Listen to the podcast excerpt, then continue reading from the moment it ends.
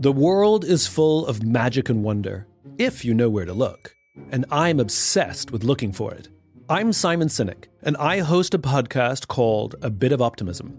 Each week, I have a short conversation with someone who inspires me or teaches me something about life, leadership, and other curious things. I hope you'll join me on the journey. Listen to A Bit of Optimism on the iHeartRadio app, Apple Podcasts, or wherever you get your podcasts. The Nazi V 2 was a rocket powered bomb travelling faster than the speed of sound. You couldn't hear it coming. A technological miracle, but a military and economic disaster for Nazi Germany. How did the V 2 come into existence, and why were so many of the people it hurt not the people you might expect? Join me, Tim Harford, host of Cautionary Tales, for my gripping mini series on the V 2 rocket, available now. Listen on the iHeartRadio app, Apple Podcasts, or wherever you get your podcasts. This is Angie Martinez. Check out my podcast, Angie Martinez IRL, where I talk to Super Bowl halftime performer and the newly married Usher about relationships. Trust is the the main, you know, component to happiness and success in a relationship. Yeah. Being able to actually hear each other and speak up. I think most of the time you we all just want to be heard. Listen to Angie Martinez IRL on the iHeartRadio app, Apple Podcasts, and wherever you get your podcasts the volume. The Draymond Green Show is presented by FanDuel Sportsbook. There's no better place to bet the action than on FanDuel Sportsbook during the football season. It's easy to use, it's safe and secure. You get payouts in as fast as two hours. There's so many bet types. My favorite same game parlay bets. There's live betting, player props, futures. If you're new, just download the FanDuel Sportsbook app. To get started now, sign up. Please use the promo code Colin. C O L I N. FanDuel Sportsbook makes it easy.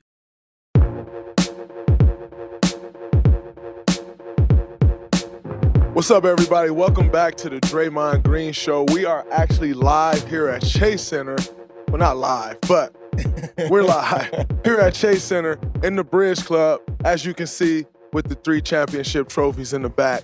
And I personally wanted this location for this shoot because of today's guest, which I am thrilled and excited as hell to have. Um, I've been, they, they've told me to stop cursing. I'm excited as fuck about having Steph Curry today. Um, but let me introduce him the right way because I can't just come on here and act like, you know, this is my man's. I don't have to do the proper introduction. So here goes the laundry list. Three time NBA champ. Well, let's rewind a little bit because this is actually going to be a topic. Seventh overall pick in the 2009 draft. Drafted right after Minnesota picked Ricky Rubio and Johnny Flynn.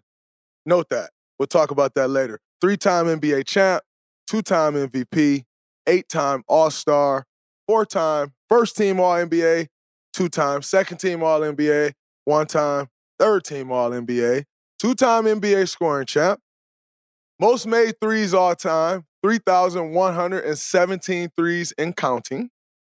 Most threes in the season, 402. It's probably most than I've had in my career, but we'll talk about that another time. And then the last one is irrelevant. We're not going to even talk about that one. Steph, what's up, my brother? Welcome to the show. It's so weird hearing that from you. I appreciate it. Absolutely. Um, I mean, in starter, since since we are discussing that, you're drafted by the with the seventh pick by the Golden State Warriors. Rumor has it that you never wanted to play for the Golden State Warriors. Can can can you help me understand that?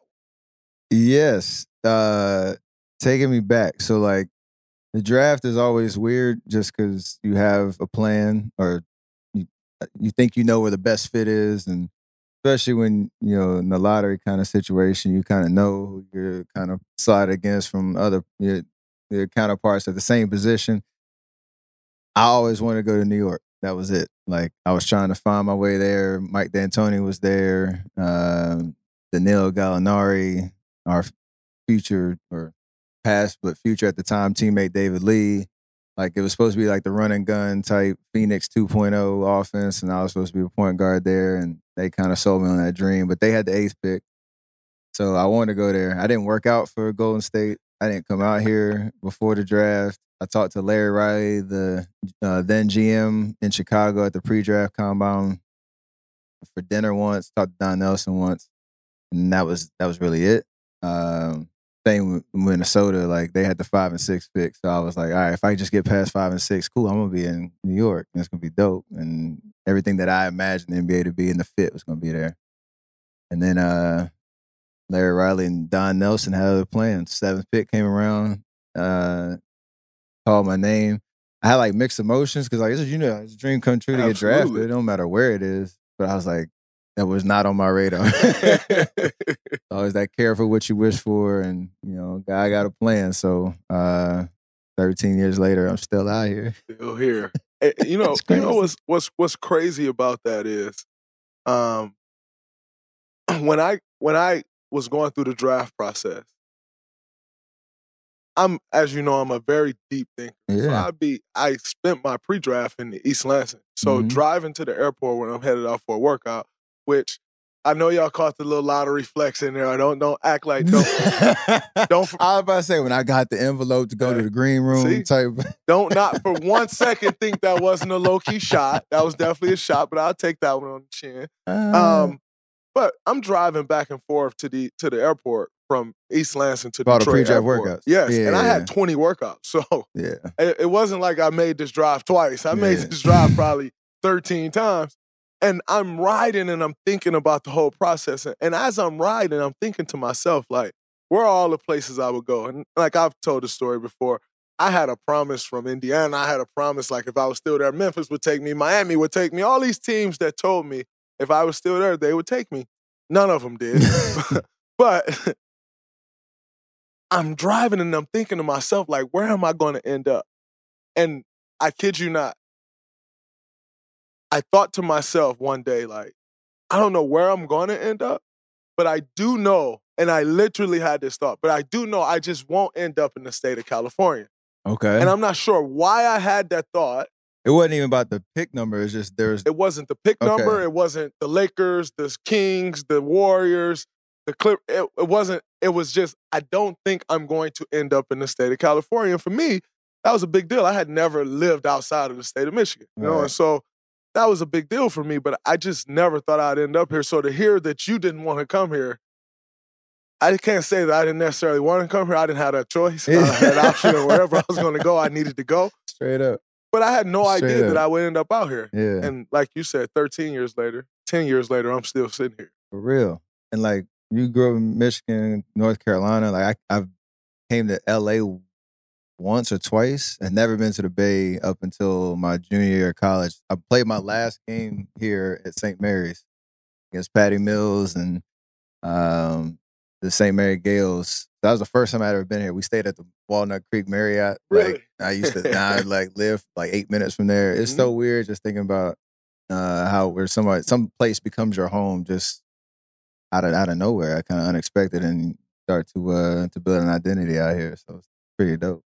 What what did you make of Ricky Rubio and Johnny Flynn getting drafted right before you? Did you think there was any chance um, that Minnesota would draft them before you?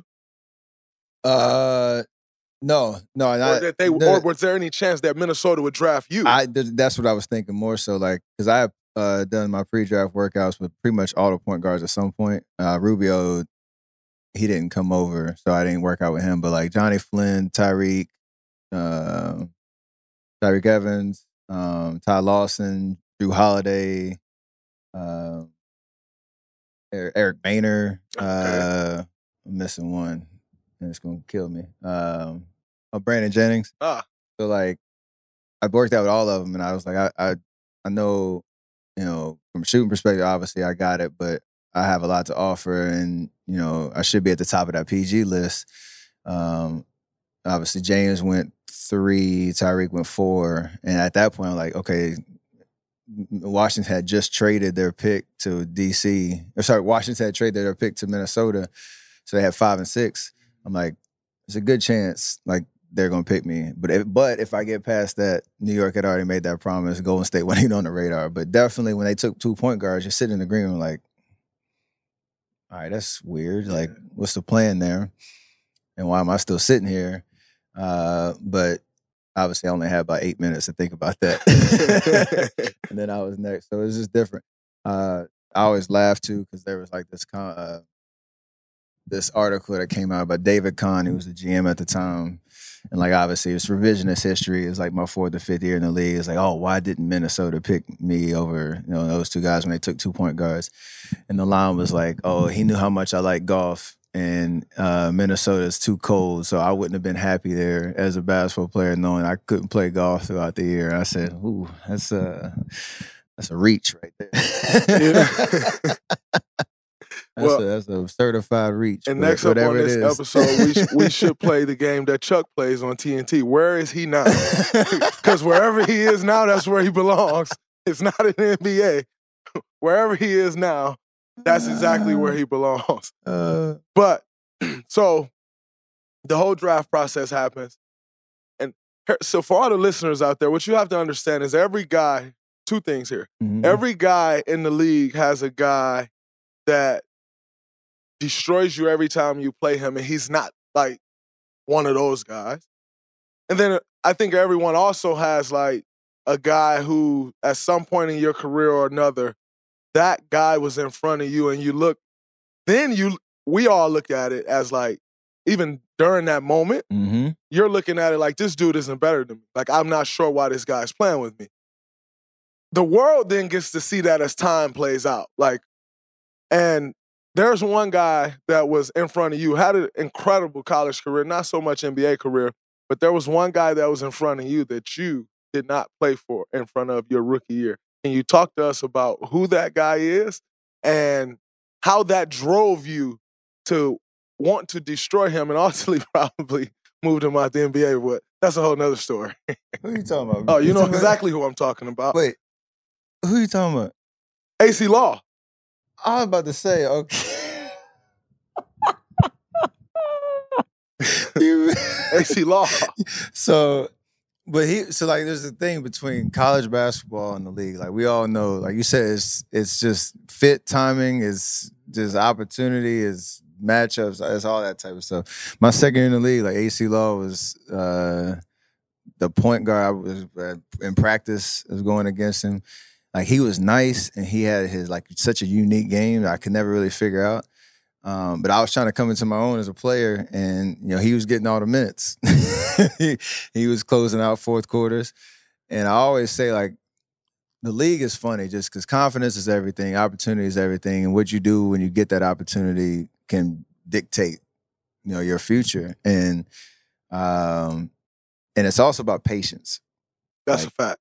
and that's sometimes hard to really go go through that process and you don't ever want to hear it when you're right in the middle of it but i went through that my second year like i was getting benched in the fourth quarter. Acie law was playing. Keith smart was our coach. And like honestly i learned a lot but it was a tough pill to swallow. Mhm. um, but it also motivated me and drove me. And and then when i did get that opportunity to be like i am that guy that can compete at the highest level in this league, can close out games, can be a dude you can trust in those moments and all that type of stuff. Uh, yeah, Acie is definitely the name that kind of embodies that moment for, him, for for good or for worse. And that's part of like the process. Like you said, it's not disrespecting him. It's just like that dude that was in front of you in Mhm. terms of your opportunity. And um, and to his credit, he was a great vet in terms of he was helping me throughout that process. But he knew like I was kind of in my place. So it's kind of like It was only a matter little of bit, little bittersweet. Only a matter of time. And by the way, he answered that probably as nice as he could for y'all and stuff. So it's you know, it's fine. But so you go through it. Also, Smarty, I'm gonna let you live, and I'm not gonna hit you with the David Kahn line for for for not playing Steph. I'm gonna let you live because we got love for you, We Smarty. do got put your shoe on the bar, big fella. A lot of love for you. So we're gonna let you live and we won't hit you with that one. So you then go through that and that's your first couple years. You also dealt with quite a few ankle injuries. Uh, walk me through that process and and how what I mean, I remember when I first got here. Mhm. Um, that was the narrative. like the narrative was the ankles. Do do does the Warriors offer you an extension? Do they not? I remember my first time ever meeting you was you're on the court and the entire front office staff, the entire ownership group, everybody's sitting there watching you do an individual workout as if he was about to get drafted in a couple of days. I couldn't believe it. But they're literally debating on this workout whether they're going to give you an extension. Now, walk me through that process of going through the ankle injuries, having to bounce back from that, not knowing what's next, if they're going to resign you, if not. Just walk me through that process. It, I I was never played with injuries my entire basketball career, from middle school, high school, college. Like, uh, I had a pretty clean track record on that front. So, even my rookie year, I played seven or eighty games in my rookie year, and played like a lot of minutes, especially last three or four months, and never had real nagging injuries, especially my ankle. So when it started to happen my second year, like it's frustrating because I mean, obviously you're in pain, you're rehab, you're in and out the lineup. And then it just kept happening. And then it just kept happening. then it was like, oh, I don't even have to step on nobody's foot or be in a, I could just be changing direction on the court, running transition, that joint a flip. So it was scary because I didn't have any control over the situation. It's, it was like no matter how much I prepare my body for like how I knew how to prepare my body at the time, nothing was working. But I also knew like I was getting better on the court when I had the opportunity to play, and all I wanted to do was give myself a chance to like prove myself. And you have to be available and healthy to be able to do that. So that lasted for two years, like off and on. I had two surgeries, um, extensive rehabs, missed like 30 games during my third year, uh, the lockout year. And to your point, like your future's kind of hanging in the balance of your, your health because uh, you got surgeries on your resume. Nobody like that. uh, you got chronic like injuries that aren't really freak accidents. It's like I could be just doing normal basketball moves and my ankle would flip. Then you got the mental exhaustion of like just going through that process over and over and over again. So um, thankfully, I think I, I was so just focused on getting healthy. I didn't really put too much pressure on myself on like what the implications of uh, the injuries really could mean in the long term, which I think helped me to stay motivated in the rehab. Because you know, like anytime you go through rehab, the mind, you know, or the body responds to the mind. If you can't stay positive and you can't stay motivated, and you start to get in your feelings and all that, like it's a it's a lonely, miserable feeling. And thankfully, like I was either young, naive, or whatever, I just couldn't stay out of. I, I didn't have anything else to worry about, but just get healthy and let everything kind of take care of itself. Um, and you know, thankfully, after the second surgery, I started to get a little bit more progress. Started to learn about my body a lot more. Started to learn what it took to, you know, play at this level and the preparation that you needed to to to do that. And then um, signed the most favorable contract in possibly NBA history in terms of everything that it allowed us to do. Mhm. Um, you know, those next four years. So uh, it was a blessing and a and a in disguise, if you will, uh, that I I'm forever, I guess, grateful and thankful for. well, before we talk about the contract, because that's definitely something that I would love to talk about. yeah. Rumor has it, I'm not sure if, if you've ever confirmed this or if anyone ever's confirmed it, but rumor has it that uh, we trade the Warriors. I can't say we because I was not here yet, but the Warriors trade for Andrew Bogut and they trade Monta Ellis to the Milwaukee Bucks. Andrew Bogut comes back. Rumor has it that the trade initially was for you to go to Milwaukee um, and Monta Ellis to still be here. Bogut coming in. Mm-hmm. The Milwaukee doctors, who probably should be fired. Um, We fired everybody. I'm- I'm- listen, I'm on this whole notion of accountability. Everybody want to hold us accountable. I'm holding everybody accountable. You, you you did it, Milwaukee doctor. I hope they're still not the same doctor there. Um, but Milwaukee doctors, they didn't approve your ankles. Said your ankles would be no good, and so they stopped the trade. And then ultimately, Monta gets traded. Uh, do you know that to be 100% true? And at that time, were you expecting to be traded, or was when that news finally came out, was that news to you? the doctor part, like I can't put a name to it, but I know that was a part of the conversation because it all happened at once for me. I know exactly where we were. We were in Sacramento. Um, it's the lockout year, so it's right at the trade deadline. We get to the arena and walk in the locker room. First, I was on the first bus. Monta usually comes on the second bus. Um, we were kind of we were outside of playoff uh, seating, but we were trying to make a little push. Like we were like tenth, like maybe four, five, six games out of it. But we thought we had enough time to you know make a run. And we get in the locker room, it's kind of a different energy. You know, around trade deadline, it's always like that, but this was different. It was like it's a little quiet in here. Like, what's going on? Mark Jackson's the coach of the time. Uh, it was his first year.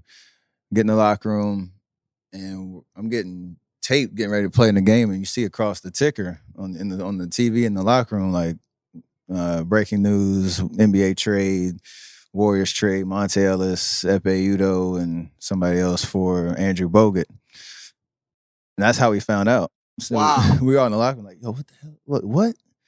What's going on? So Monta shows up. He just got off the phone with his agent. His agent just called him, and this is maybe an hour and a half before the game, two hours before the game. So then, you know, he's kind of like emotional, but you know, kind of resolute on like this is happening. Like, forget y'all. Like, not not not the team, but forget the organization in terms of like he he was the true ultimate warrior. Like, he was a fan favorite, deservedly so. We believe the last one from the lead, we Mhm. believe team uh, had grown into a veteran, you know, presence and leader um, in that respect. So it was a tough, tough blow for like all of the nation. It wasn't really received well. So uh, that's how it went down. Everybody kind of said their goodbyes. And Monta Ekpe they left, and then Coach Jackson pulled me out at the locker room. He's like, "Yo," I said, "I'll let you know, like they wanted you in the trade, but for whatever reason, like and that's part of the document. Oh, that didn't go down like that." He's like, I kind of stepped into and said, I'm gonna give you the keys. I felt like I really believe in you. We just gotta get you healthy, and that's what the rest of the season's gonna be about. So, you know, his line, "Don't make me a liar." Don't make me a liar. um, and so that I, I that was when it was like the trade happened, and like, oh, by the way, that could have been you type vibe all at the same time. Um, crazy, crazy day. I'll never forget that that moment because it definitely set the tone for what you know the next chapter was about to be about. Actually, before we go into the $44 million deal, um, speak on Mark Jackson a little bit. One thing I always say to people, and I would love to get your perspective. I don't think people like it's just not something that we talk about. Mhm. Um, but I felt like Mark Jackson, um, Coach Jackson to me. Um, but I feel like one thing that he was great at is he gave, like, he breathed confidence in the guys. Like, he's just spewing confidence in the guys. And I think that was huge in our growth and, and who we Yeah. eventually became is the confidence that he gave guys. I know people like I was actually watching earlier today the clip when when he said, uh, "I got the best shooting backcourt in the Mhm. history of He basketball." sounded crazy. He sounded crazy. To- yeah. I thought he was crazy and out of his mind.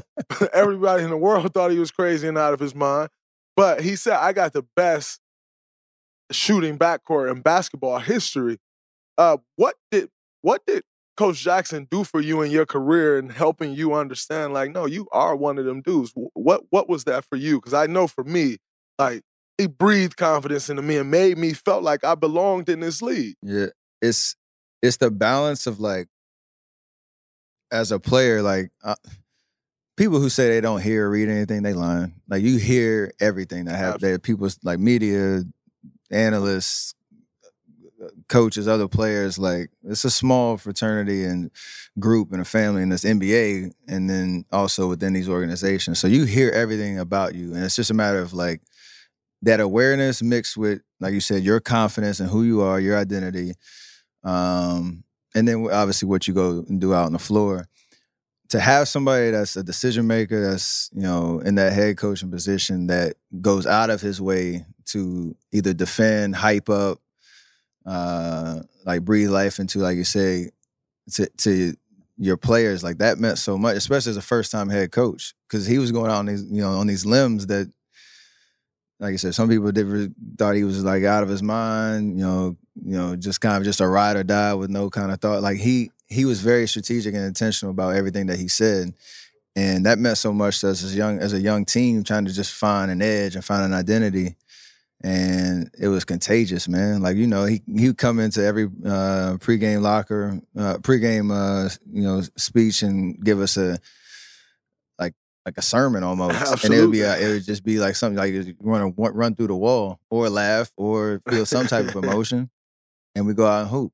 Um, and he was so consistent in that front. So at that time in our in my career and our career as a team and and journey that we were trying to you know come into, he was perfect for that because he was an extreme motivator. Uh, you know, an ultimate defender. He'd hype you up. He'd breathe confidence in you, and that's how we went out and played. Um, and I think to his his credit, sometimes you think about how everything ended after that third year. He almost would use different uh, motivations that weren't even real. Like you kind of have to manifest something, like almost like the Kobe mentality or like MJ back in the day. Like I might make something up in terms of there's you know some enemy that doesn't even exist, but I'm gonna make sure everybody's on the same page against whatever that is. Absolutely. Um, that's just how he rolled, and it was it was it was great for us in terms of you know giving us that edge. Has it been shocking for you that he hasn't been able Oh, to one get, thousand get another job? I understand the drama around when he left because it was a front office coach disagreement, and he would probably admit that there were a couple interviews he did right after he left that he probably didn't need to do. He spoke his mind, he spoke his truth, but he probably you know. Uh, I don't say regret, but you think about like you know doing it a different way on, on the back end. But when you talk about like somebody that knows the game, somebody that knows how to relate to players, somebody that is an ultimate competitor and play at the highest level. Uh, play with amazing, great, uh, play for some uh, great coaches and with other amazing, you know, players throughout his career. Like all that wrapped into one person, and just his vantage point as an analyst and all that. Like I'm extremely surprised. I know his name floats up a lot. He definitely he deserves another opportunity. Whoever want to take our opinion, 100%. One hundred percent. uh, definitely surprised, and hopefully it won't. Uh, that won't remain too long. I think when when I'm when I'm looking around the NBA, I hope he gets an opportunity that he does not have to build a team the way he had to build us. But but the reality is is there's 10 to 15 teams a year in that same position that I that he's proven right here that he can handle that job for sure. Now, if you want to say, oh, well, he hadn't coached superstars because when he coached us, you weren't a superstar yet. Clay wasn't a superstar yet. You know, like we, we none of us had grown into who who we became. So if you want to say, all right, well, he hasn't proven he can coach superstars. Well, what he has proven is at least that he can do that. No doubt. And so that that part has been a bit shocking to me, I must say.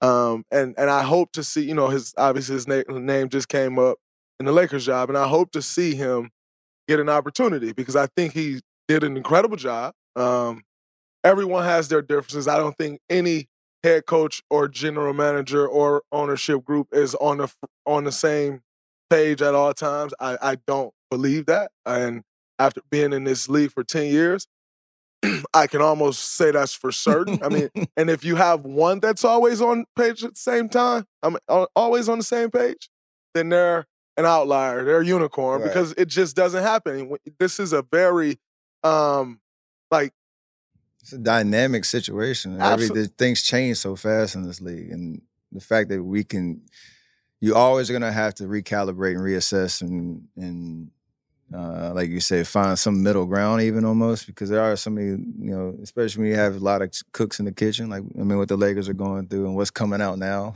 yeah, everything coming out there now. Like it's crazy, it's just evolutions of all this stuff, and it's, it's what we do and what everybody. It's not easy.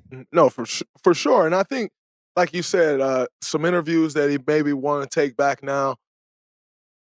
but I also think he caught uh, uh, some things that came his way that were a little unfair, and here's one of them.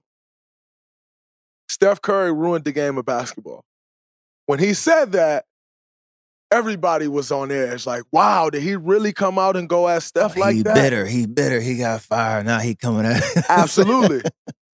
you look at the game of basketball today, I understand exactly what he was talking about. Absolutely. You watch an elementary school play, you watch the NBA. I know exactly what he was talking about. But at that time, I think that also fueled the narrative of him being bitter, right? It fueled the narrative of, oh man, it wasn't all working there. And look, now he's shooting that step. And it was actually more of a compliment than anything.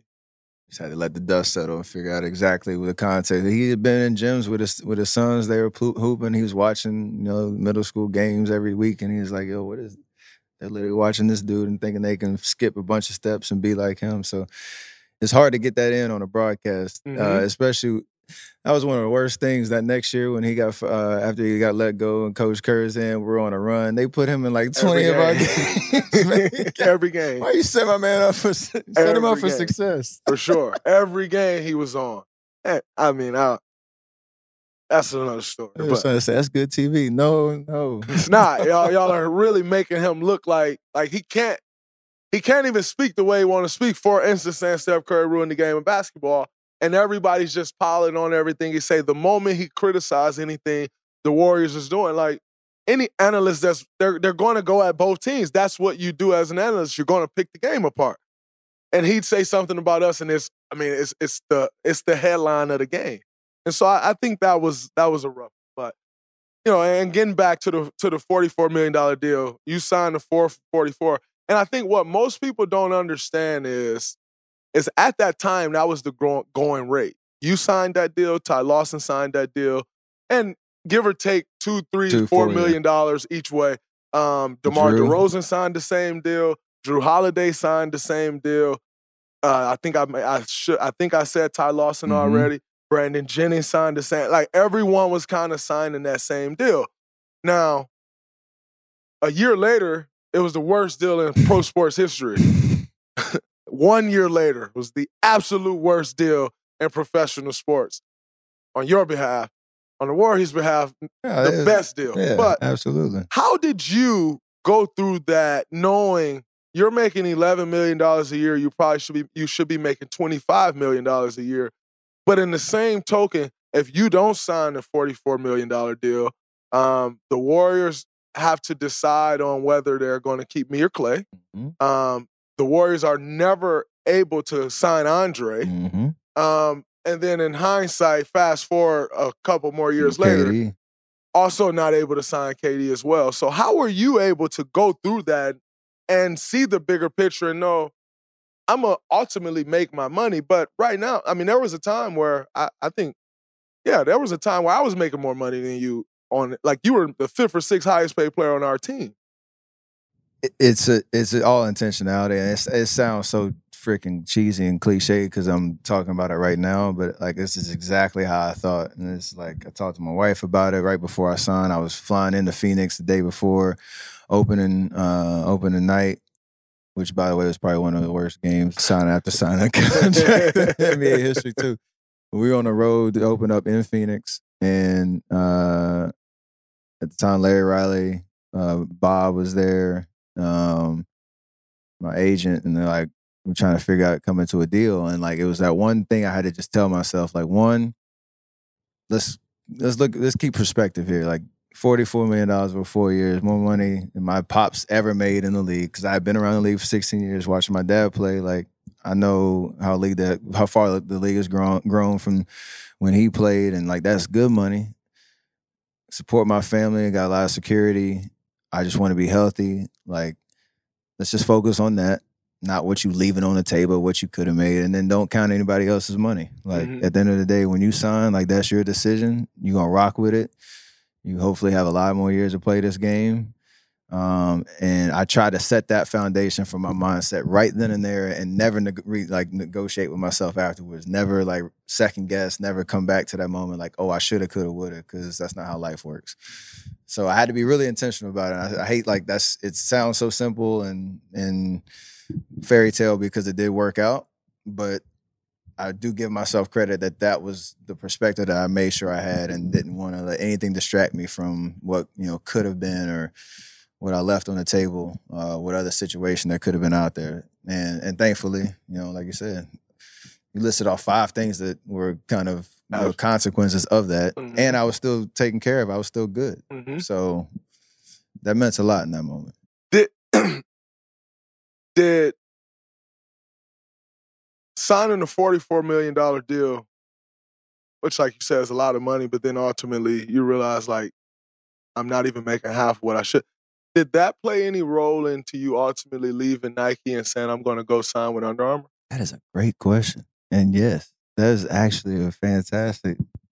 Nobody's ever really put that two and two together. It was an opportunity to I guess there's always that that that theme in the league when somebody's coming up with a contract extension or free agency or whatever, like you do you bet on yourself? Mhm. Like what does that do you bet on yourself? What does that mean, right? Everybody's uh you know, like a Nerlens Noel type situation. You know, you have somebody like uh DeAndre Ayton right now. You got Yeah. guys that had good money on the table. Mm-hmm. How it works out, we'll see, right? With that piece, like knowing I had, you know, four years on the court and got to survey the free shoe free agency situation and just see where I was at on that side of the, the uh on, in that part of uh, my career, like building something from scratch, taking a, a chance to um, put my fingerprint on a brand um, from from the ground up and and and and have a company that was going to kind of invest behind me. That was a huge opportunity, and it was kind of going against the grain a little bit in terms of at that time the stable that that Nike had and. Uh, you know, everybody can talk about oh they do it the best and this and that. That's you know, you know, matter of opinion. But the fact that I got to go and you know, get in the signature shoe game, build a brand, be able to inspire and storytell uh, around things that are important to me, like. We're now eight, what, nine years removed Yeah. from that. Yeah. and I got this freaking logo on my hat, and we have hopefully something that will continue to be part of the legacy for years and years and years and years to come. That was me betting on myself, um, and it was uh, it, it was a fun. It's been a fun process uh, from day one, and uh, yeah, I don't know if I would have made that decision had you know things gone differently um, with the contracts though. And and speaking of uh, decisions that you've made, um, you you win unanimous MVP, uh, which hadn't been done in the history. Mhm. You then take that unanimous and you spin off and you start an entire couple different sectors of business that you go into uh, under the under the name unanimous. One is your production company. Another is you started a fund.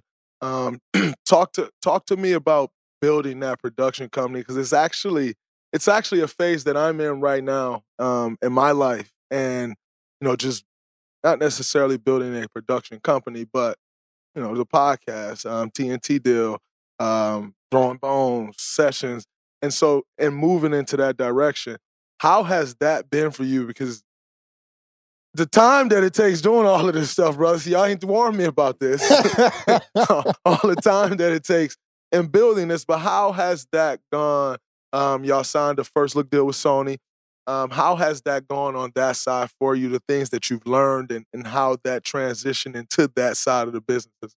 it, it's been a like, it's been a whirlwind, and you just said like it's it's about making sure you prioritize like what keeps the lights on, what what makes all this possible. Obviously, that's basketball, and uh, I don't know what kind of feedback you've gotten, but that Hell. has, that has never ever changed. Like whatever you see us doing outside of court, like we know how to make sure we keep balance. And it's not I'm not saying it's easy, but you always uh, prioritize and make sure one you know who you're doing it with and your people in your team because that's the most important piece. Sometimes you get that right, sometimes you get that wrong. The quicker you can realize when you get it wrong and and uh, and make the necessary changes, that's important. And that's a hard thing to do in our position too because you do. Um, you know, got to delegate and, and make sure people are positioned for success. But at the end of the day, it all comes back to you. And some people like that responsibility, some people don't. But I've found that uh, it's been amazing to try stuff. Like it's been amazing to just experiment. You know, you know, try your skill set at different things. Uh, get into uh, you know projects that move you Uh, like you talk about with my media company, with Unanimous, like we found pillars within faith, family, and sports that we want to continue to tell amazing stories through a bunch of different mediums. Um, but making sure that it is authentic to to who I am, my personality, things that are important to me, um, and then allow my team to push me a little bit into different areas that I didn't even know were were possibilities. And so um, that's going to be a, a, long journey that will continue to uh, you know to assess our goals and, and, and measure up how we're doing and keep, and keep building and scaling up. But um, I think it, obviously it comes down to the team. That's something that is a comparison to basketball and off the court that are so important. Who you who you who you rock with and who you do that business with and who you trust to to be a part of that fold is the, the key to everything. Um, and uh, this has allowed me to you know create some amazing relationships some amazing opportunities, set some amazing, you know, amazingly talented people up for success. And uh and do- Hey guys, this is Matt Jones, Drew Franklin from the Fade This podcast. We got a great episode coming up, picks in all the sports, football, basketball, we do them all. But here's a preview of this week's episode. Nothing to do with anyone personally, but Creighton is the team every year that the nerds, you know, the basketball nerds, they're like, you know, who's really good? Creighton. You know, watch Creighton and they play. And I'm like, I don't want to watch Creighton because I agree with Shannon and the dude today. Creighton's never going to win anything. Stop talking to me about Creighton. They're not never the, not gonna, the not the Big East tournament. They're well, I mean, they could maybe they win the Big East tournament, but it'll only be luck. But like they're always like, you know, a sleeper team that cool. Like that guy who I told you had eight title teams. One of his title teams was Creighton is not winning the national championship. It's yeah, I don't not, have them doing that. That like that's why do we all have to act like Creighton is a is a is a good team? Creighton's like the band they all say you should know if you really knew bands. and then they're never at any of the. Never, yeah, exactly. And it comes time for the Grammys, and they lose out to like you know Lil Durk, and you're like, "See, I knew Lil Durk was better. Why are you? T- why are you telling me?" See the whole time. and this episode was brought to you in partnership with DraftKings. To hear more, listen and subscribe to Fade This on iHeartRadio or wherever you listen to podcasts. If you only have a 401k, you're not getting the most for retirement. Wait, what? Add a Robinhood IRA on top, then they'll boost it by 3%. You can do that? And if you transfer in any retirement account, you get 3% on top of that. Is there a limit to the match? No limit. Robinhood Gold gets you the biggest contribution match of any IRA on the market. Sign up for Robinhood Gold at Robinhood.com slash boost by April 30th. Subscription fees apply. Investing involves risk. 3% match requires gold for one year from first match. Must keep IRA for five years. Match on transfers subject to additional terms and conditions. Robinhood Financial LLC member SIPC. What does optimism look like? I'm on a quest to find the people who inspire us to dream more and do more. I'm Simon Sinek, and I host a podcast called A Bit of Optimism. I talk to all sorts of people, from the chairman of the Joint Chiefs of Staff to a hairdresser on Instagram who gives out free haircuts to the homeless. From the CEOs of the world's largest companies to the comedy writer who visited the wreckage of the Titanic, I love talking to leaders, artists, authors, and eccentrics about life, leadership, purpose, mental fitness, human skills, high performance, and other curious things. It leaves me feeling wiser, more inspired, and, well, more optimistic. Because after all, this is a bit of optimism. The world is full of magic and wonder, if you know where to look for it. Listen to a bit of optimism on the iHeartRadio app, Apple Podcasts, or wherever you get your podcasts. Do it with things that are, you know, authentic to me.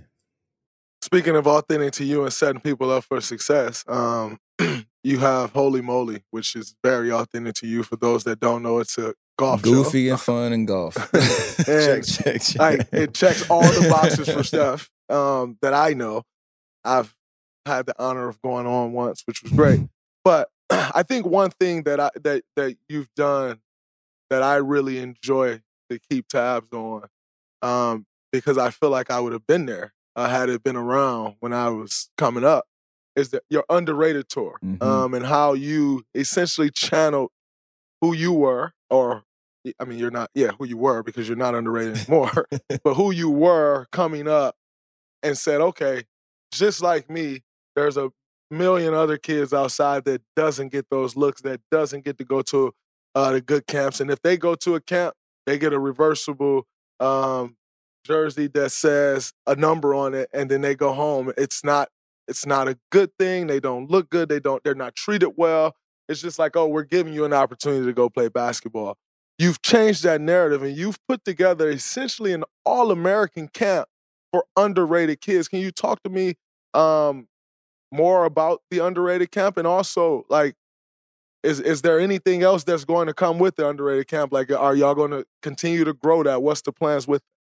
So, like you, said, it was an amazing setup because that's exactly what the goal of the underrated tour was at, at, at Jump. I started my Under Armour All American camp, so you're inviting the top 30 high school guys to the first two, and then we got to expand uh, to uh, the most talented girls in, in high school sports. And like the fourth year, I was sitting on in one of our little sessions, and I was looking around mind you, like I don't know what these high school dudes are eating these days, but they all like six seven, two twenty. I'm like, yo, first I'm probably the smallest one in here.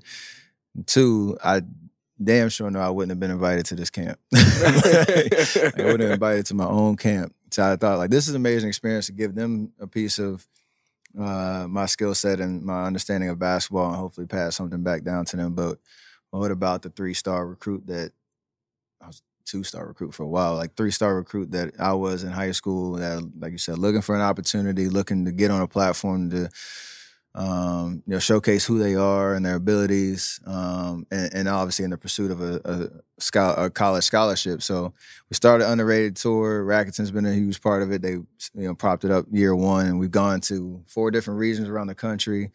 Um, it's it's free. It's an open invite to three star uh, you know recruits who uh, love the game of basketball, I want to come out and work hard and compete. And but we're giving them the opportunity, and and like you said, a first class experience. Like it's not mm-hmm. just you know let's just bring you to a gym and roll the balls out. Like you know, and trying to put them in the right gear, make them look you know, look fresh, um, give them more of a understanding of what it takes to be a college athlete in terms of you know you know being uh, eligible academically, uh, different uh, classes and, and understandings for their parents to know what recruiting is like, mm-hmm. uh, how to go through that process, and then obviously the on court uh, you know skills and, uh, and, and expertise that I can provide through uh, the programming that we do. So we take four regions, we take the top you know uh, talent from each region. We bring them out to the the national championship stop out here in the Bay, so they get to come out here. Uh, we just had a couple weeks ago. Um, we had a tournament, so each region plays against each other, and then we have a champion, and and we have the most underrated girl and, and boy in the country, and we we celebrate them. We help them tell their stories um, in terms of where they are, where they're trying to go, and how they're going to get there. Um, and so it's been an amazing success so far. We're in year three, going to continue to expand that out. Um, and, and, continue to reach as many kids as possible, and hopefully, we've created over thirty scholarships wow. uh, through this through this uh, this tour in basketball on the boys and girls side. So it's pretty, it's, it's amazing. And to your like point, this is something that exists in a bunch of different youth sports, um, and obviously for me, basketball and golf are the first two that I wanted to touch. And so uh, soon this summer will be the first underrated golf tour. Um, wow! And the uh, the cool part about it is like golf is such a we call it an elitist kind of history in sport, but there's a, an understanding of opportunity that the game can provide, not just as in pursuit of playing professionally and making money, but the world of golf and the business of golf, and even just the different connections and, and doors that golf opens. We need more representation. We need more equity, access, and opportunity to the game. And so, golf is the vehicle to reach these kids, and hopefully, we have some uh, PGA professionals, and that's the that's the goal to they get more representation on all these different, you know, professional tours. But golf will also be the the the vehicle to uh, give these kids an understanding of skill development, you know, business acumen, um, an understanding of whatever passion that you have in this world. Like it's possible for you to get into these uh, in, into these right industries and, and and do it where you're you're prepared and equipped to become you know a future leader. And that's the goal. So uh, coming soon, there's gonna be a lot more we talk about with that tour, but to be able to have that uh, impact on these kids through basketball and golf um, is special to me because they're it's what I love. that's amazing. Um, excuse my ignorance, but how in the hell do you find a three star golfer?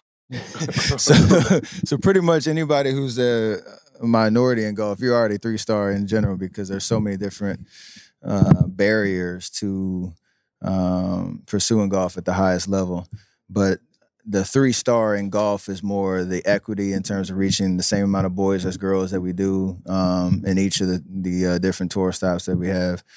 The the access in terms of breaking down those barriers, whether it's cost related, whether it's transportation related, whether it's uh, equipment related, uh, coaching, like all of those things that are a part of you know skill development within golf, and then the opportunity is like again using golf as the vehicle to introduce these kids to future you know success um, in a lot of different areas. So that's what the three stars are in golf.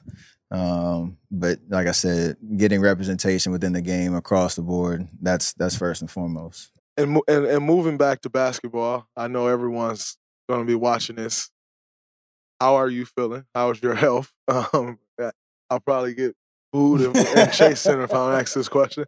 How how is your health? Like, um, are you expecting to be ready for game one? Are you not expecting to be ready for game? I also need to know this for my personal sanity as well. So, how are you feeling as far as uh, you know being ready to play this weekend? The goal has always been game one, um, and uh, this is a weird injury because it's such a slow healer. Like, you know, I've had a bunch of different injuries over time, but like sometimes, like every day, you feel like dramatically better, and you you you you you're like, oh, I got a little pep in my step. Oh, I can keep, I can do this, I can do this. This one, I feel like I felt like the same for two weeks, but I Mhm. could do a little bit more and a little bit more. But it's all like just dealing with the pain that comes with you know the injury that I had in my foot. So and you know the, the uh, the wear and tear that comes with uh, with an injury like that. But the goal has always been game one. The goal still remains game one. Uh, very optimistic that it will be game one, and uh, whatever that means. I- Like you said, I just want to be available, and we know what time of year it is. We we ain't been in the playoffs for two years. It is kind of weird to think about that. Yes, it is. and I'm so freaking juiced because uh, I know how much I love that environment. First time in this building, which will be interesting. Mhm. So I don't want to miss none of it. So that's the goal. Um, and I would, it would be hard pressed to, you know, for anything to kind of keep me out of that. But we'll see. Uh, it's definitely exciting. I mean, you haven't, you weren't with the team on this last trip, but I've probably cussed out seven people just leading up to this, man. I, I'm just antsy and excited. I think, I mean, obviously for me, what was it, first seven years of my career? Yeah, Mhm. first seven years and not making the playoffs, and then spending two years outside of the playoffs. I'm like, what the hell? Like, this is Oh, weird. nah, yeah, welcome to my world for the first three years. I mean, it's you, that's right. You well, that's the reason first year you we made the playoffs because y'all you and Klay been here. But yeah, those first three years, uh, I already had the car on the on the back of the truck headed back to North Carolina. Like, I had a tee time. I had I had my April seventeenth was was vacation. I had my car on the truck two years ago in 2020, ready to go everywhere. And then, I mean, the one off season I do, all all right, we missed the playoffs, which I was not happy about. Then the one off season I do get the COVID world, the world cancels. shut down. And then the next off season I get the NBA season, even though we don't make it, it runs into July. like, we didn't make the playoffs play until June 20th. It's like, He ain't made the playoffs, but that man been stuck at home or had a month to go do his thing to get get your mind right, Exactly, and then and turn then- right back around. like and and I mean, for me, we finished June 20th. I had to be in Vegas July 4th I forgot about yeah, for USA, like- yeah. which then spanned from July 4th to August 8th. Training camp start mid can't- you September. You just can't get away from the game. That's all. At least I'm in the playoffs this time. I'll take that one. I'll take that one. But speaking of playoffs, Lakers had a rough year, um, as we all know. No surprise there. But LeBron says the other day, uh, last week or something, whenever it was, that he has one guy in the NBA right now that a current NBA player that he wants to play with. That player happens to be you. Um, and I know I saw the other day where you said you laughed about it and you was like, "Oh, I'm good," but like, take me deeper into that. Number one, I mean, you're you're on that level, but like, LeBron is up there in the goat conversation. So for him, to, Straight up. like, for him to come out and say, like, no, I want to play with Steph Curry, regardless of how the world may feel about that or how anyone may feel, in my opinion, that is like That's that's one number one. That's one of the ultimate signs of respect. That has to feel good. But then number two, like, don't give me the laugh. I'm good. Like, take me deeper into what you were really thinking when you first heard that. But uh, so what you just said is is definitely uh, and like we talk about all the time with with Bron, especially knowing our history and the finals runs and all that, and playing against him. There is no denying like his greatness in terms of what he can do on the court, and like sometimes you're in even when you're playing against him, you're in awe because it's like the way he can control the tempo of the game, the way he can dominate scoring, passing, you know, just his overall just presence and his IQ, like all that stuff. Like we all talk about it, and you have to appreciate your competition if you want to beat them because there's got to be that, you know, as coach would call it, the appropriate fear. Absolutely. But um, like you said, in terms of like him picking out one player that he would want besides his son that he would want to play with, and my name comes up, it is definitely it's surreal because I I'll never be so far removed from the time like I was in Detroit playing in the Sweet 16 game, and this dude was maybe in his fourth or fifth year in the league, and he's coming to my game, like su- supporting and cheering and doing all that stuff, even at the place he was at in his career as, uh, you know, the, the future superstar and like you said, Hall of Famer,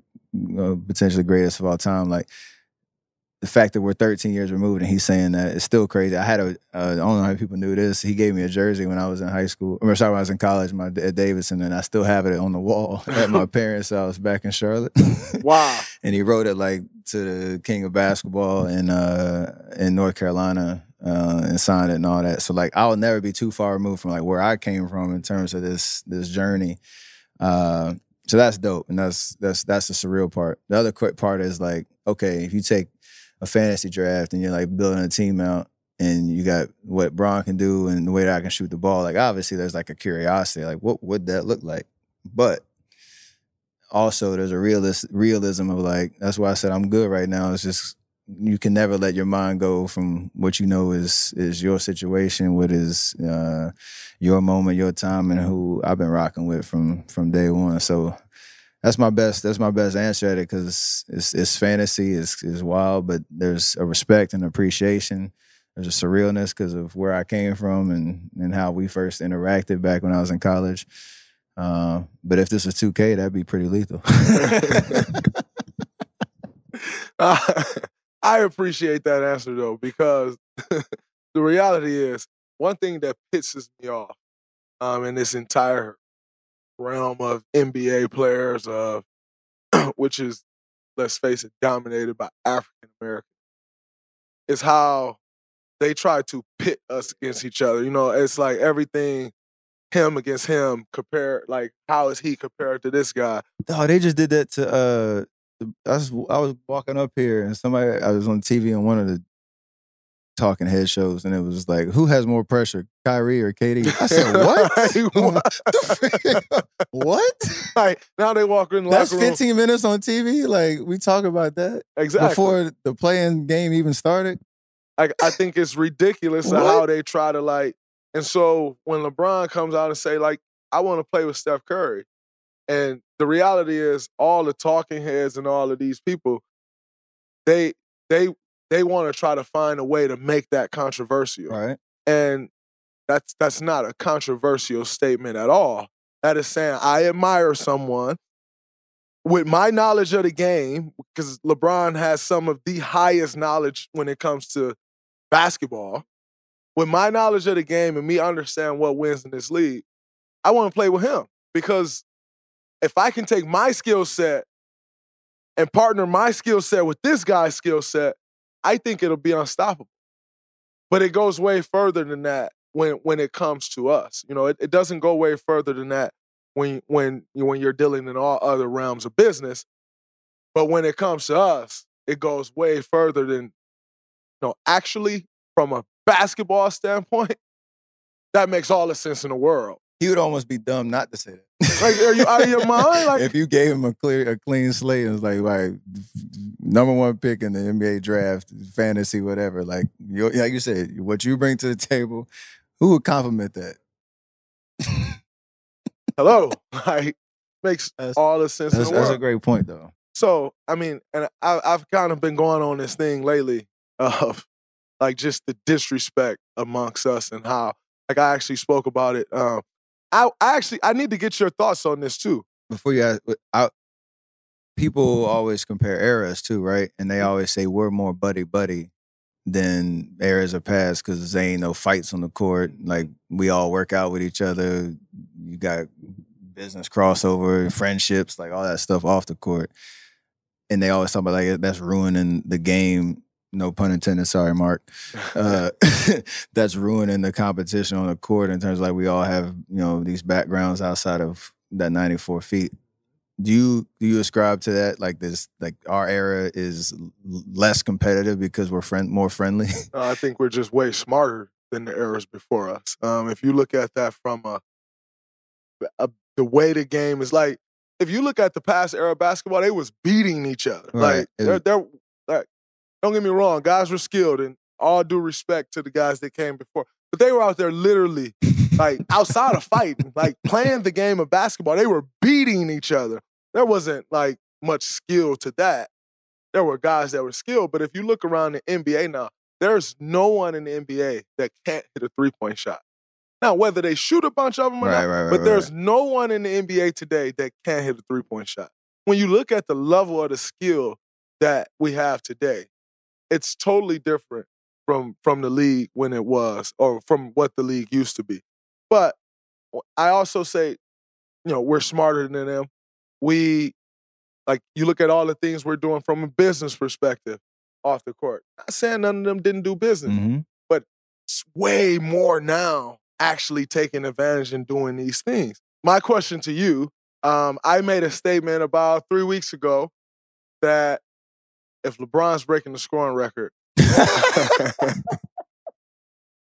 You playing eighty one games next year. I'm not going to the game. I'm going to see LeBron break the scoring record.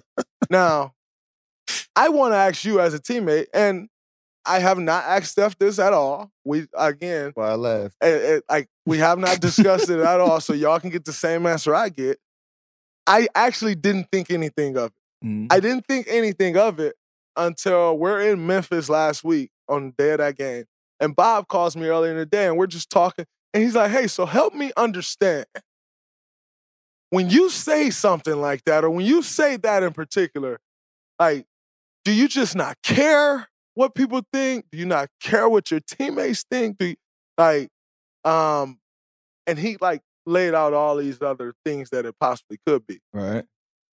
And I said, Bob, I'm sorry, but if people in the world are dumb enough to believe that I'm going to miss my job to go watch someone else do theirs and feed their family, and this is how I feed my family, which means if I miss my job to go watch him feed his family, I could possibly lose how I feed mine.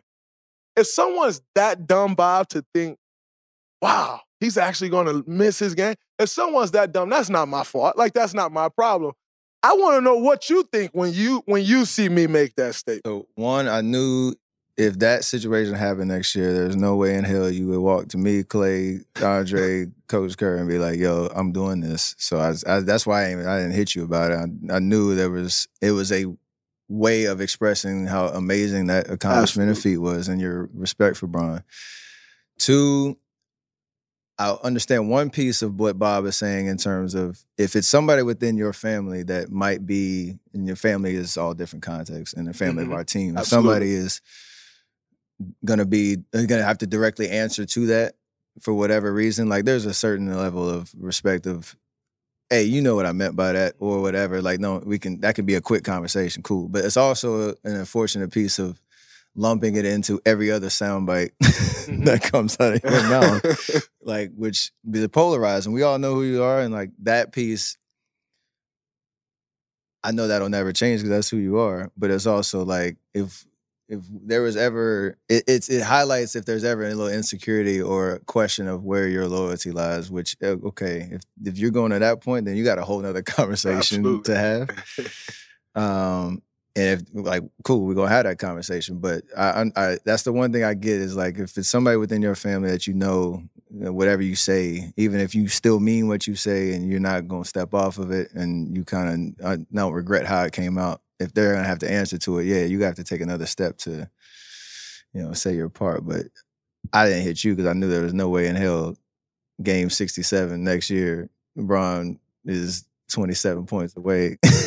it might be two games because he might shit the bed one game. I'll be out, pull a Dennis Rodman right quick. I'm gonna see y'all. I'm gonna see y'all when I see y'all. That, that's that's good to know, man. All right, couple more questions uh, be- before I let you go. A couple more basketball questions, um, and then I also want to ask you a couple family questions. Well, that's that's important to me espe- as a father, as a husband. Uh, of the guys that I've looked at since I came into this league and how you handle yourself. So we'll get to that. But a couple more basketball questions. Um, so coming into this season, you know, we come in and it's kind of like this mix of old guys, if you will, and young guys. Yeah. And and I I made a I made a comment earlier in the year and I said we've never seen this work. Mm-hmm. Um, where you're trying to mix the past, or not the past because we're still the, Yeah, know. all in our prime, but past success, uh, the group that you've had success with, and future of who you think you can have success with, and trying to combine those two. We historically we had never seen that work, and I said that in the press conference. Now, what takes the cake is me saying historically we've never seen that work. What no one does acknowledge is the part of me saying that's the challenge for us as leaders of this team. That's the challenge for us. That's the challenge that you embrace and you want to be the group that can make that work. No Mhm. one talks about that part. They only talk about the first part. But um and now we've played 82 games Mhm. and you've seen how it all come together. Um what are your thoughts on uh this current team and what needs to happen for this team? Obviously we know health. Um you know, we got to stay healthy. I've been out. Klay missed the first half of the season. I missed essentially half of the season right in the middle, and then you've missed the last few weeks. So obviously hell. But what has to happen as far as like our young guys coming along? Uh, who do you think is going to be that X factor? What has to happen for us to ultimately do what we set out to do? And that's win the championship. I mean, this year has been a, it's been interesting because we we laughed about it a little bit. Like nobody expected us to start out the season the way we do because of the questions coming into the year about uh, the two different timelines. Um, not knowing what you know Otto and Belly as vet minimum guys, and Andre is you know, you know where he was in his career, like what how they would mesh with us and all that. You know, essentially the team that started off hot and the way we we started off the season was uh, off the the way we ended last year. You know, mixed with a little bit more veteran presence and two young guys that um, have so much potential, but don't have a defined role or a consistent opportunity. So we've gone through all of that, and like you said, injuries and Klay coming back, and you know JP's ascension and all that. So what needs to happen is health, like you said, but we keep doing what we're doing in terms of understanding how we play, and then defensively, obviously, that is going to take the cake, and it's amazing to have you back, you know, feeling good and healthy to help lead that charge. But we know how the playoffs, the, the rotation gets tight, Absolutely. But you with that tight rotation, you have those three to four guys, and it's going to be J.K. Mood, you know, D. Lee, Juan, even GP a little bit. Those guys, are, depending on matchups, depending on how a series go, you have to be prepared and ready and locked into what you're going to be asked to do, and that could be five minutes, that could be a 30 minute run. That can mean starting one game, come off the bench one game. Like the flexibility in that because we have so many pieces to go to. Like some teams, they have eight guys and they're gonna play eight guys the whole t- the whole Facts. run, and that's it. We're not that team. Um, so if we we play like you know our our rotation, we play at the highest level, do what we need to do, and we have you know our guys ready to step into those roles. Um, you know, on a moment's notice, that's gonna give us our best chance because we know it's gonna be tough. We know how hard it is to win a championship, how many things have to go your way. But we can take on that challenge of what you said starting the season, like doing something that hasn't been done historically, and then we'll deal with what comes next, you Mhm. know, when it comes, because that's the nature of the NBA. But uh, I like the fact that we have the ability to throw a bunch of different guys out there um, and trust that you know they can provide and uh, provide value and do do what they need to do out there. Um, and no brighter stage in the playoffs to show that because it's just just a, a different energy. Um, and when you look back, like certain guys that have helped us win a series or a championship, some of the names will be, you know, will hop off the page in terms of uh, some unexpected guys that came into a role and did what they needed to do. One hundred percent.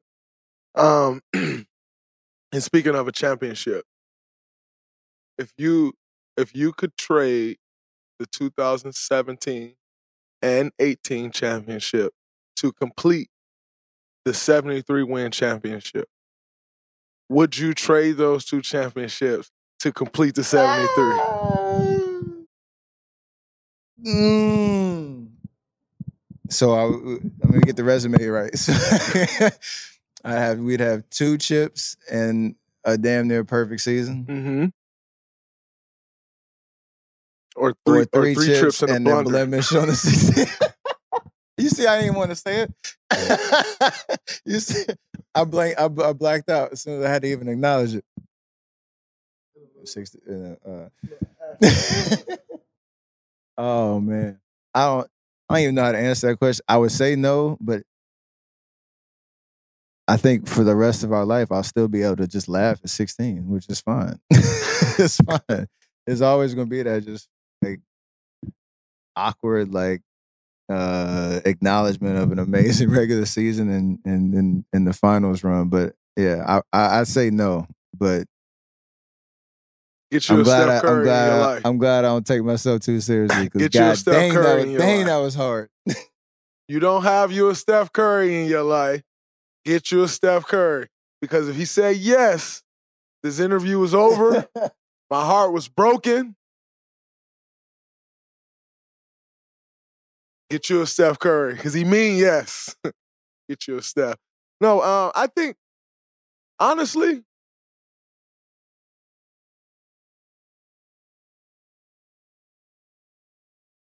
that essentially that essentially puts you in a place of undoubtedly the best team ever. Um, if if we were to complete it now, cool to be in a conversation. To be quite frank with you, I still think we had best team ever. Although we didn't finish it and win the championship, I still think that was the best team ever until 2017. I was about to say where we where we going with that because that team was nice. until 2017. and then I think that team took over as the greatest team ever. So I think we still Oh, accomplished funny. it. That's Best team ever. But not quite, you know, people take numbers and they want to put the numbers there and say, oh, well, the Bulls had 72 It's 72 a wins. feeling, bro. Like, exactly. We were the best team ever. I, I don't I don't care what no one said.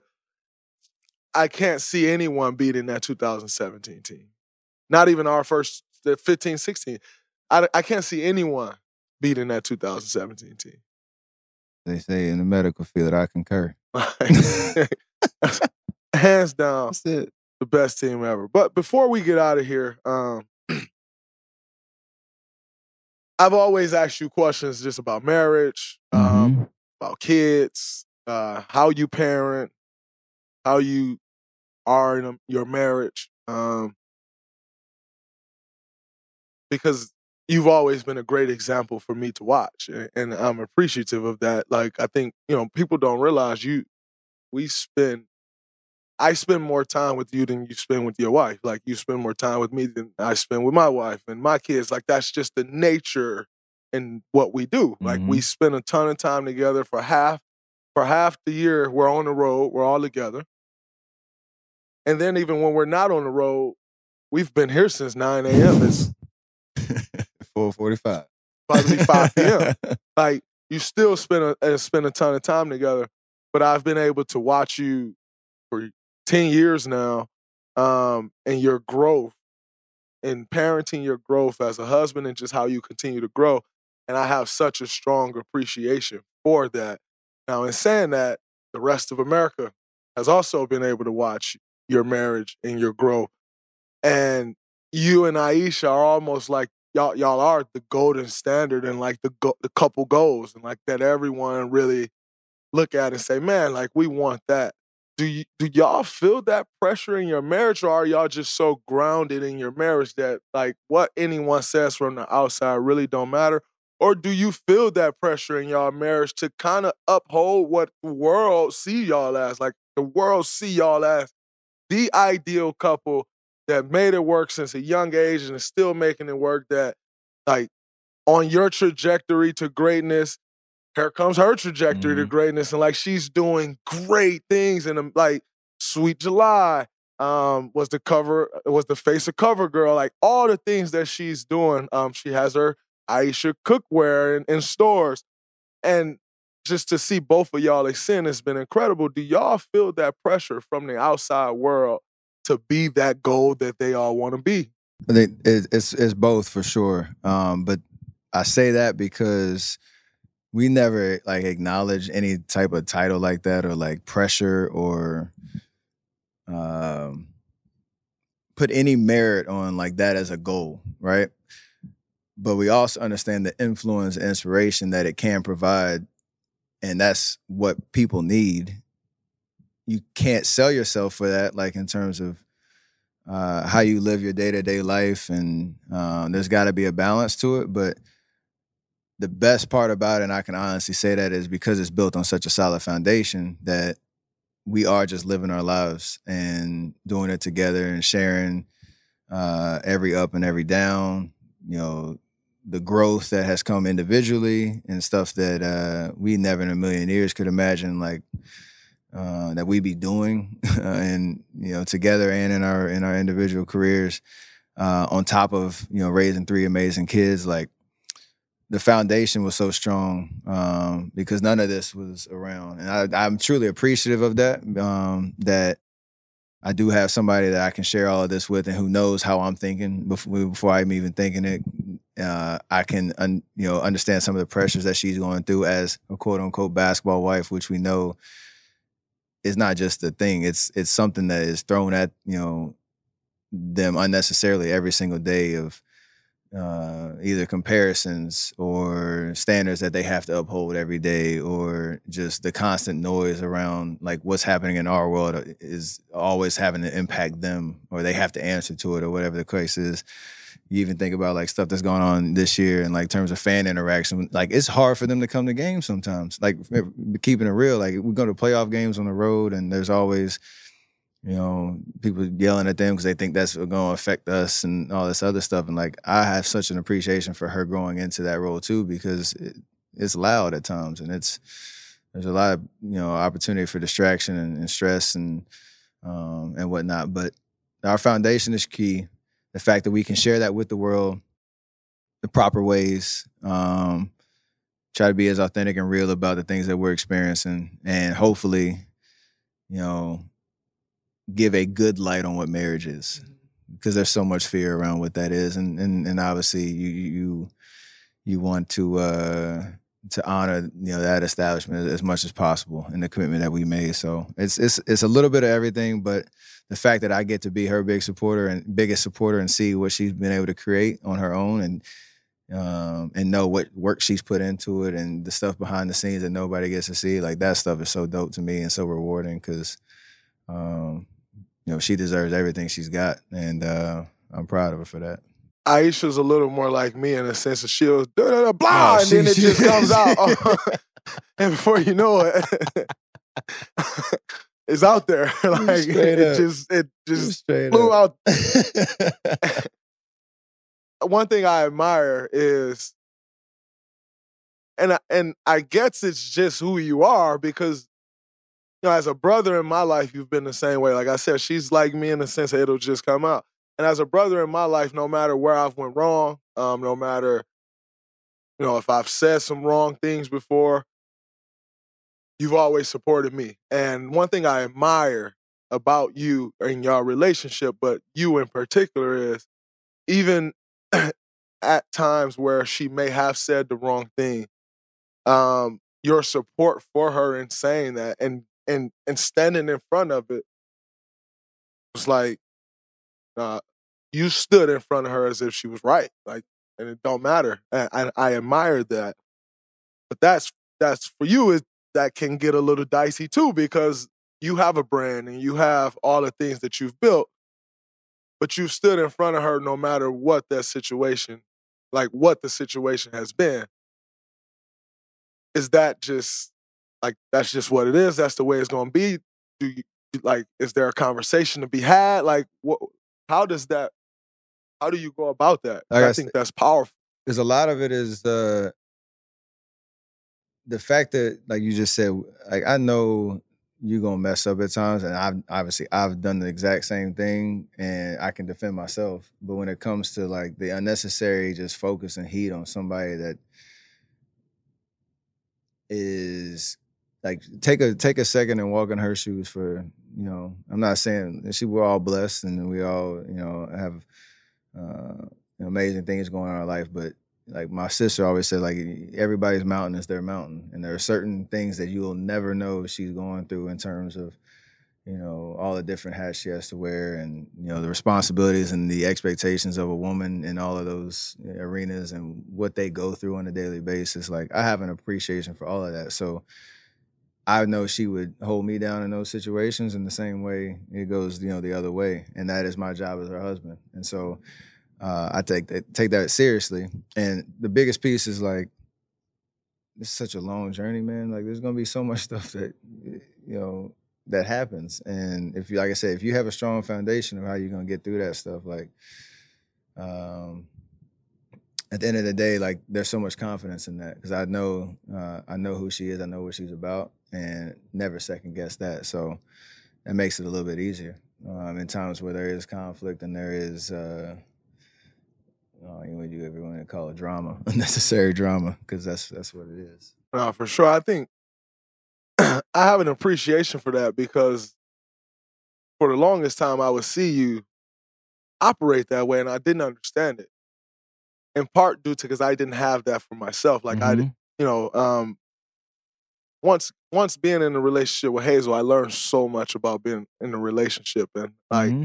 and support for a woman and the hats that they actually wear. Before that, I can't say I understood that. Like I didn't understand all the hats. I didn't understand um, the things that you know she's doing for our kids and like holding our house together and like all the different hats that a woman wear.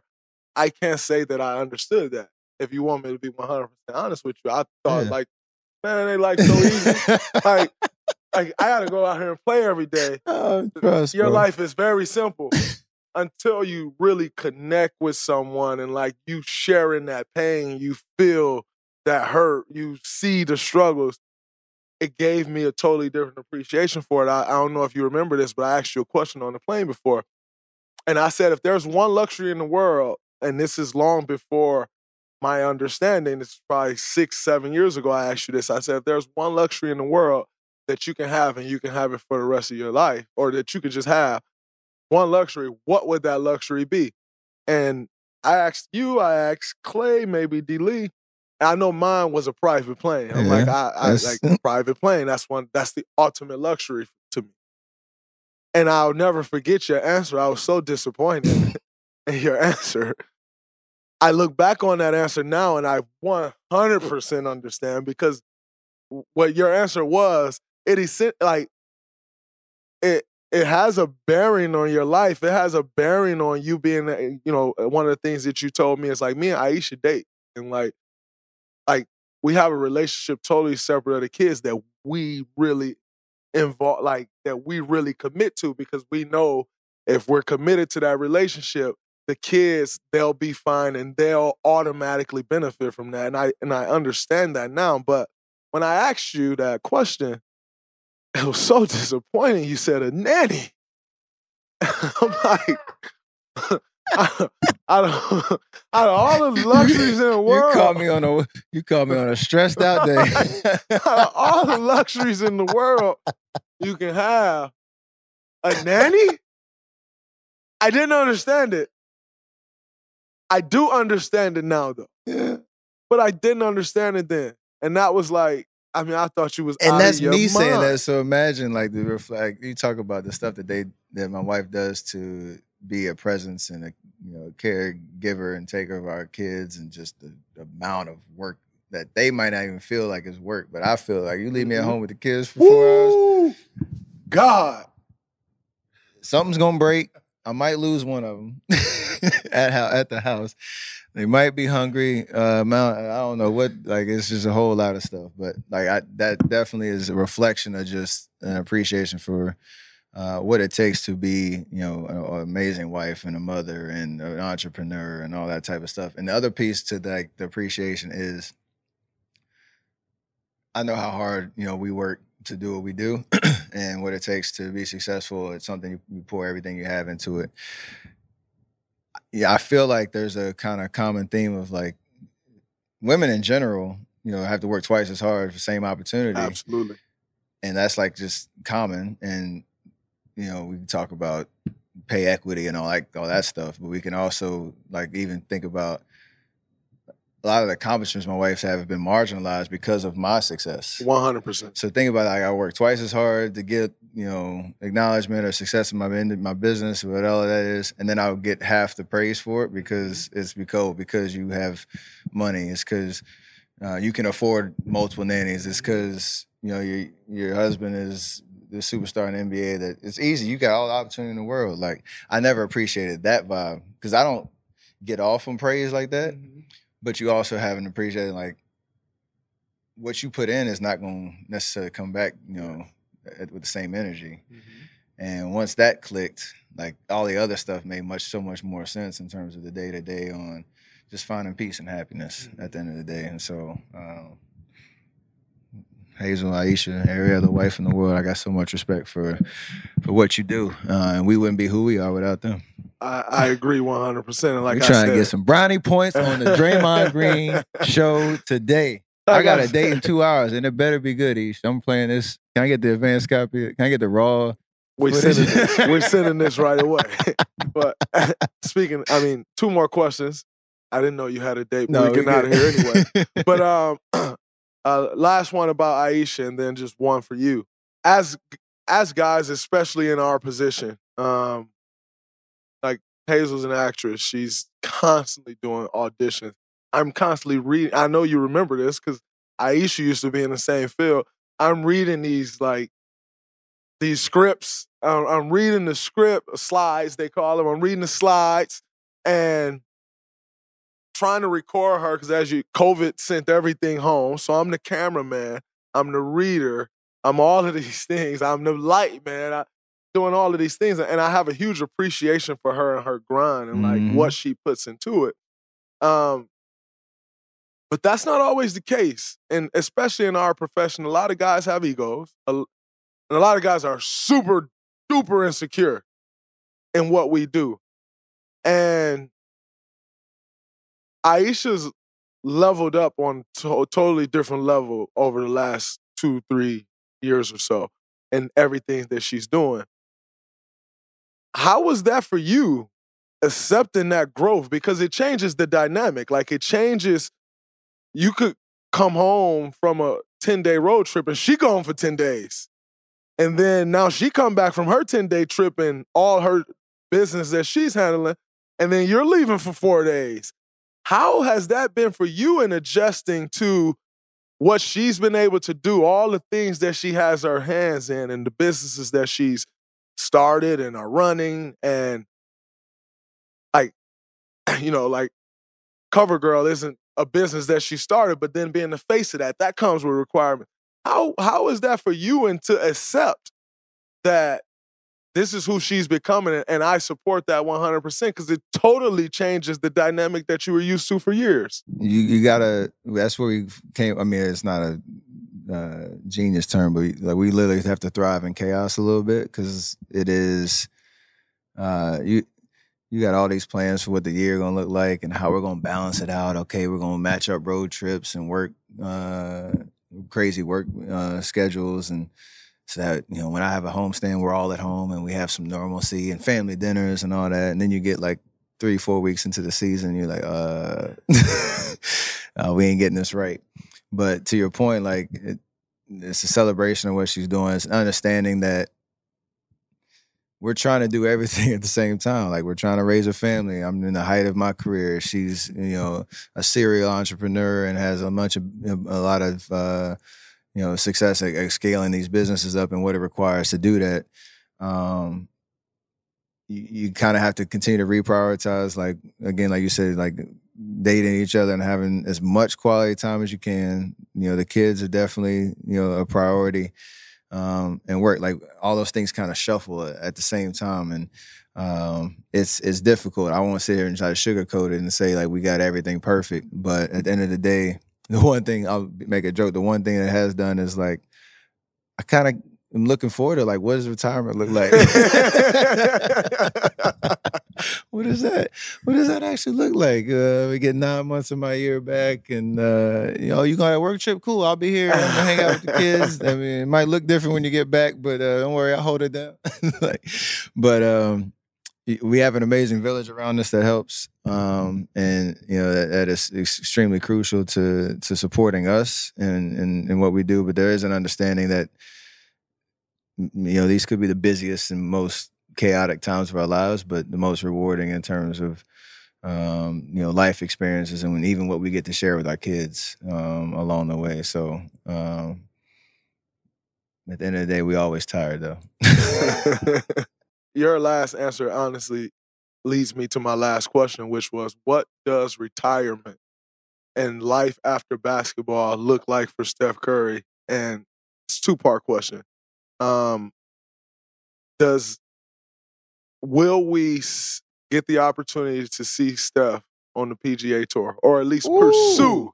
Because I like the word pursue. Pursue because in uh, like we're professional basketball players. We know it. so no disrespect to all the PGA golfers Say out there. Loud. Like I know what it takes to to be what what you all have become and what you're doing. I don't know what it takes to be a golfer, but to be a professional. And so no disrespect. but I know your love for golf. I know your relationship with the tour, with the guys on the tour. Um, will we one day have the opportunity to see Steph Curry pursue playing on the tour? There are a couple templates that uh, certain other you know, professional athletes from other sports have taken and to dabble into professional golf, uh, like John Smoltz, uh, Tony Romo, um, Mardy Fish, who was you know, amazing tennis player. Uh, all of those guys have found ways to find competitive golf, test their skills, um, get ingrained to some of the kind of tentpole events throughout the calendar year that kind of scratch that itch, if you will.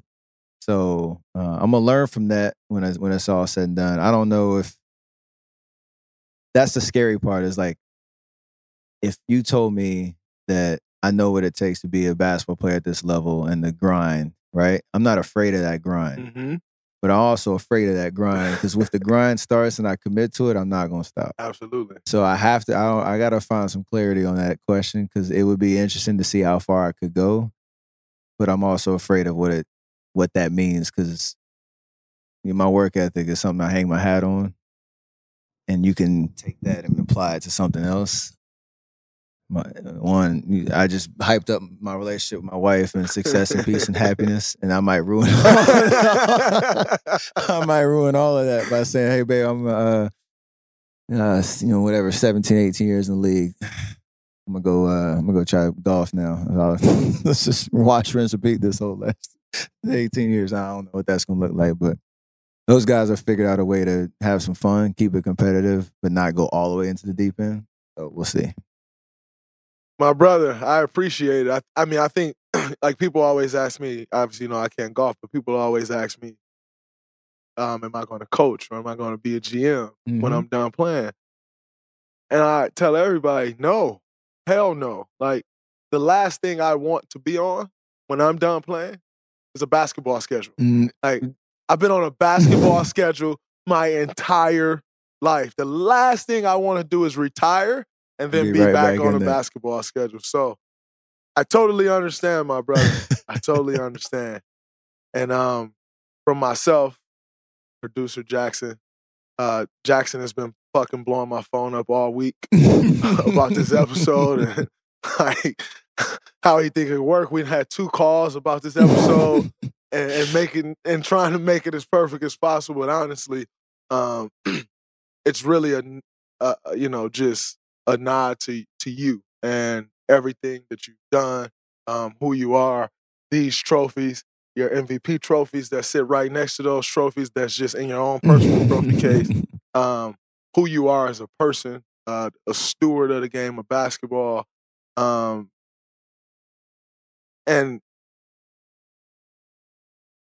an example for black men and how like no we can be successful in marriage and like yeah there is a, a divorce rate and like we can be successful and as as the head of a family because that is skewed and like we don't get to see that all the time and so i think you know when when speaking of couple goals it's incredible to see two african americans do what y'all are doing and so I appreciate that, man. I appreciate it. And I want to say thank you um, for everything that you've done and been to me in my life, um, for the success that we've had. You know, there's always this notion of like, Draymond can't do it, can't, can't do it without Steph, or he can't do it without Klay.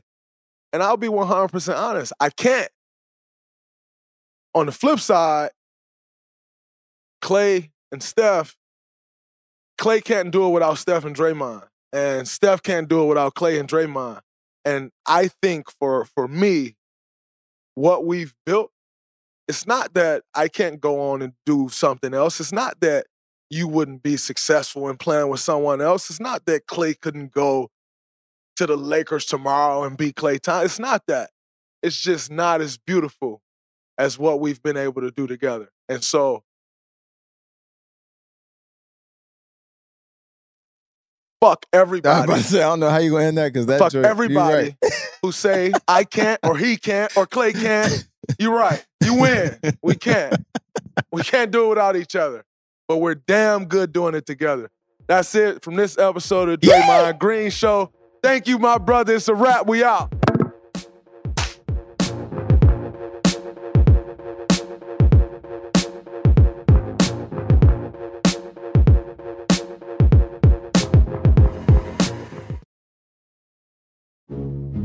The world is full of magic and wonder, if you know where to look. And I'm obsessed with looking for it. I'm Simon Sinek, and I host a podcast called A Bit of Optimism. Each week, I have a short conversation with someone who inspires me or teaches me something about life, leadership, and other curious things. I hope you'll join me on the journey. Listen to A Bit of Optimism on the iHeartRadio app, Apple Podcasts, or wherever you get your podcasts. The Nazi V 2 was a rocket powered bomb traveling faster than the speed of sound. You couldn't hear it coming. A technological miracle, but a military and economic disaster for Nazi Germany. How did the V 2 come into existence, and why were so many of the people it hurt not the people you might expect? Join me, Tim Harford, host of Cautionary Tales, for my gripping mini series on the V 2 rocket, available now. Listen on the iHeartRadio app, Apple Podcasts, or wherever you get your podcasts. This is Angie Martinez. Check out my podcast, Angie Martinez IRL, where I talk to Super Bowl halftime performer and the newly married Usher about relationships.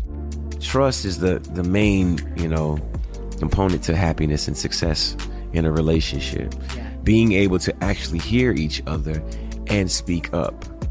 I think most of the time you we all just want to be heard. Listen to Angie Martinez IRL on the iHeartRadio app, Apple Podcasts, and wherever you get your podcasts.